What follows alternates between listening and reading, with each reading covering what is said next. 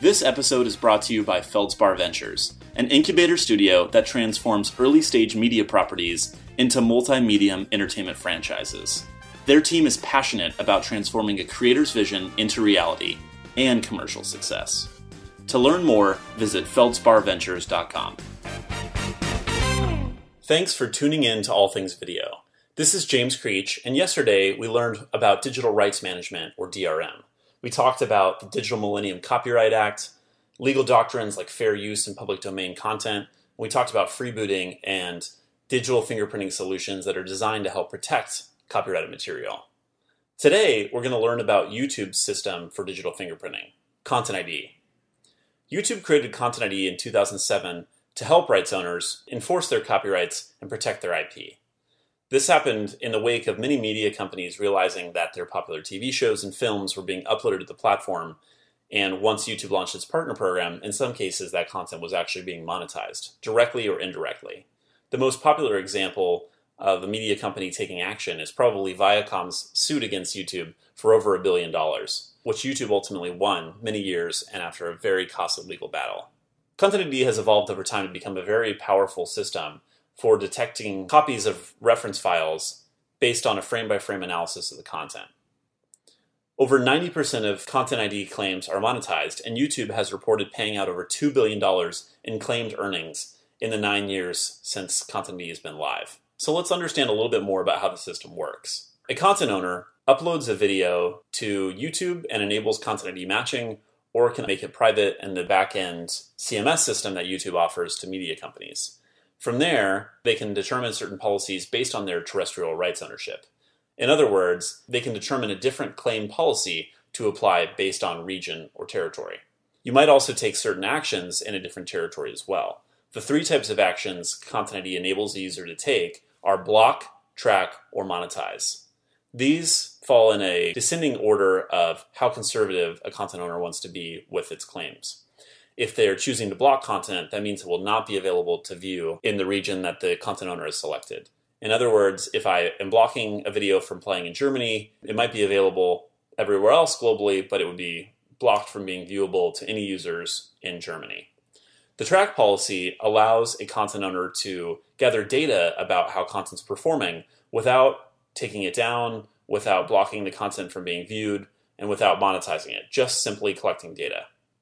The third policy is monetization. A content owner might want people to watch the content in order to leverage the promotional value of the YouTube platform, but also the earnings potential. By monetizing claims, they can earn a significant amount from the advertising video on demand or AVOD revenues, as well as subscription video now through YouTube Red. These claims will automatically be tracked and paid out to the rightful content owner every month if the system has applied a monetization claim on behalf of the rightful IP owner. In some cases, two people might own the same content, or at least assert that they have the same ownership. This can occur if someone owns the video rights and another party owns the audio rights. It might also occur if there are different territory relationships for rights ownership. For instance, I own the rights in Mexico, but someone else owns the rights in Peru. In those cases, YouTube system will sort out the appropriate logic and make the claims in the correct territories. However, if there are two claimants who assert the same rights ownership, for instance, if two parties are both claiming that they own a piece of content outright worldwide, then a conflict occurs and there is a whole dispute resolution process built into the Content ID system to help resolve these peacefully and hopefully prevents lawyers having to get involved. Of course, the legal implications and the way in which Content ID operates can get very complex, especially when you are dealing with multiple claimants or multiple pieces of content in a single video. But for the most part, Content ID does a very effective job for audio claiming. From what I've seen, Content ID locates about 95% of potential audio claims. It struggles, however, much more on the video side anywhere from 40 to 60% of potential video claims are actually missed by the platform. And this isn't YouTube's fault or, or any shortcoming of Content ID necessarily. It's just the fact that digital fingerprinting systems can't detect all types of content. Let's look at a few examples. One is hyper short form content. If you have anything under 30 seconds, Content ID won't detect a match because it wants to avoid having too many false positives. At the end of the day, YouTube had to draw a line in the sand and they said if a piece of content is too short, we're not going to determine a match. This can also be the case if the match length is too short or if it's a compilation video. Examples of these are fail compilations and Vine video compilations, in which the length of the content is so short that an automated match system can't really be relied upon to produce an automated claim with a high confidence level. Another limitation of Content ID is fan created content. I could create a video that uses the characters or otherwise infringes on someone's IP without necessarily doing a direct rip of the video. This could include fan animated videos, puppet shows, and other types of content that, because it's created by fans, does not have a reference file to match against. And finally, there are savvy copyright violators who know how to get around the system, whether that's dropping frames, speeding up or slowing down the video, putting a border around the content, or otherwise finding means to avoid detection by the Content ID system there's a bit of a cat and mouse game that's being played by these copyright violators and the Content ID engineers. Now, YouTube has 400 engineers in Zurich working every day to make Content ID better, but as we've touched on, there are inherent limitations to any digital fingerprinting system, and the problems are multiplying as the value of content uploaded to the platform continues to grow exponentially. So, what does that mean for content owners? They need an effective manual claiming strategy to complement their automated match systems. Content ID does have a section that allows for descriptive search claiming. So, in addition to the automated matches provided by reference files, media companies can have a human operator go in and enter keywords that will match against the title, tags, and descriptions of videos uploaded to the site. If a human operator reviews content and finds something that is their intellectual property, that is their copyrighted work, they can then manually create a claim asserting their ownership of that video. At Paladin, we're building software to streamline the manual claiming process, helping rights holders save time, search smarter, and recapture the full monetization and data insights from their content. With our technology, we aim to complement Content ID and other digital fingerprinting solutions, especially as these digital rights management issues grow and expand to other platforms, with freebooting on Facebook, Dailymotion, Twitter video, and even live streaming services becoming a huge issue.